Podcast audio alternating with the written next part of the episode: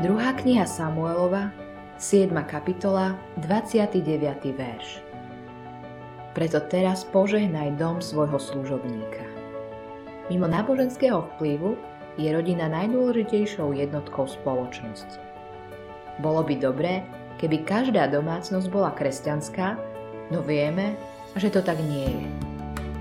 Rodina a domov nikdy nemôžu uplatniť svoj skutočný vplyv, pokiaľ ignorujú biblický štandard. Biblia vyzýva k disciplíne a uznaniu autority. Ak sa to deti nenaučia doma, výjdu do spoločnosti bez správneho postoja k autorite a zákonu.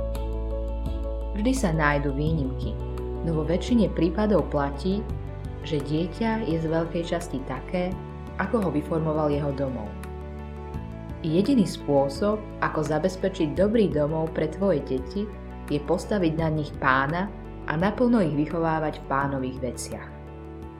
Pred Bohom si zodpovedný za domov, ktorý im poskytneš. Modlitba dňa Otče, drž ma od akéhokoľvek slova alebo skutku, ktorý by bránil deťom, aby ťa milovali.